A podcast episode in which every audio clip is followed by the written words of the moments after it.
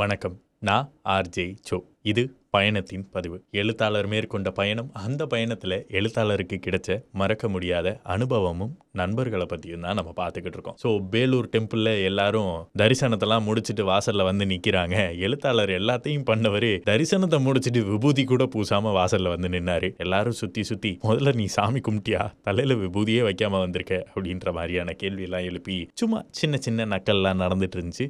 But எழுத்தாளருக்கு இருந்த மிகப்பெரிய கவலை அவர் ஷூவை கழட்டி போடும்போதே ஷூவை யாராச்சும் எடுத்துகிட்டு போயிட்டா என்ன பண்ணுறதுன்ற கவலை தான். அதே மாதிரி அவர் போய் பார்க்கும்போது அந்த இடத்துல ஷூ இல்லை. அவர் வந்துட்டு ஷூவை தேடிக்கிட்டே இருக்காரு. கடைசியில் பார்த்தா அந்த ஷூவை எடுத்து ஒரு ஓரமாக வச்சுருந்தாங்க. அதுக்கப்புறம் அந்த ஷூவெல்லாம் போட்டு நிற்கும்போது வாங்க எல்லாரும் குரூப் ஃபோட்டோ எடுத்துக்கலாம் இந்த கோவில் முன்னாடின்னு சொல்லி சிலுக்கு அரேஞ்ச் பண்ணுறாரு அந்த அரேஞ்ச்மெண்ட்டில் உயரமான ஜூலியும் தனியாகவும் இல்லை. ஏன்னா அவங்க ரொம்ப தூரத்தில் இருக்கக்கூடிய வைலட் பூவை ரசித்து ரசித்து ஃபோட்டோ எடுக்கணும் அப்படின்னு சொல்லி அந்த வைலட் பூ இருந்த இடத்துக்கு போயிருந்தாங்க.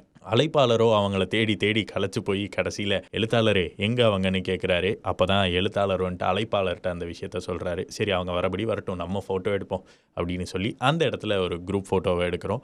அந்த ஃபோட்டோவும் ரொம்ப அற்புதமாக வந்துருந்துச்சு. இது எல்லாமே சிலுக்குக்கு தான் போய் சேரும். அந்த ஃபோட்டோவோட பெருமையெல்லாம் அந்த ஃபோட்டோ எடுத்த மொபைலுக்கு தான் போய் சேரும். அதுக்கு அடுத்தபடியாக வெளியே போகலாம் அப்படின்னு கிளம்பும்போது எழுத்தாளருடைய நண்பர் அபியும் புகழையும் அந்த இடத்துல காணாம்.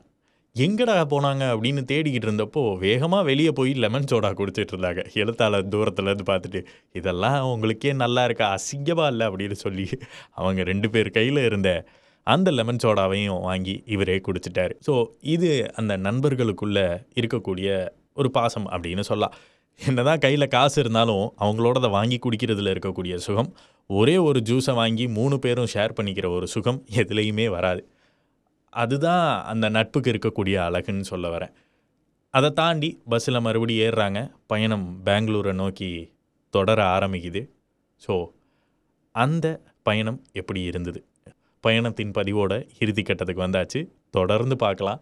இதில் உங்களுக்கு பிடிச்ச விஷயங்கள் இல்லை ஏதாச்சும் சொல்லணும்னு ஆசைப்பட்டீங்கன்னா ஆர்ஜி ஜோன்ற இன்ஸ்டாகிராம் பக்கத்தில் உங்களுடைய ஃபீட்பேக்கை தாராளமாக சொல்லலாம். நன்றி.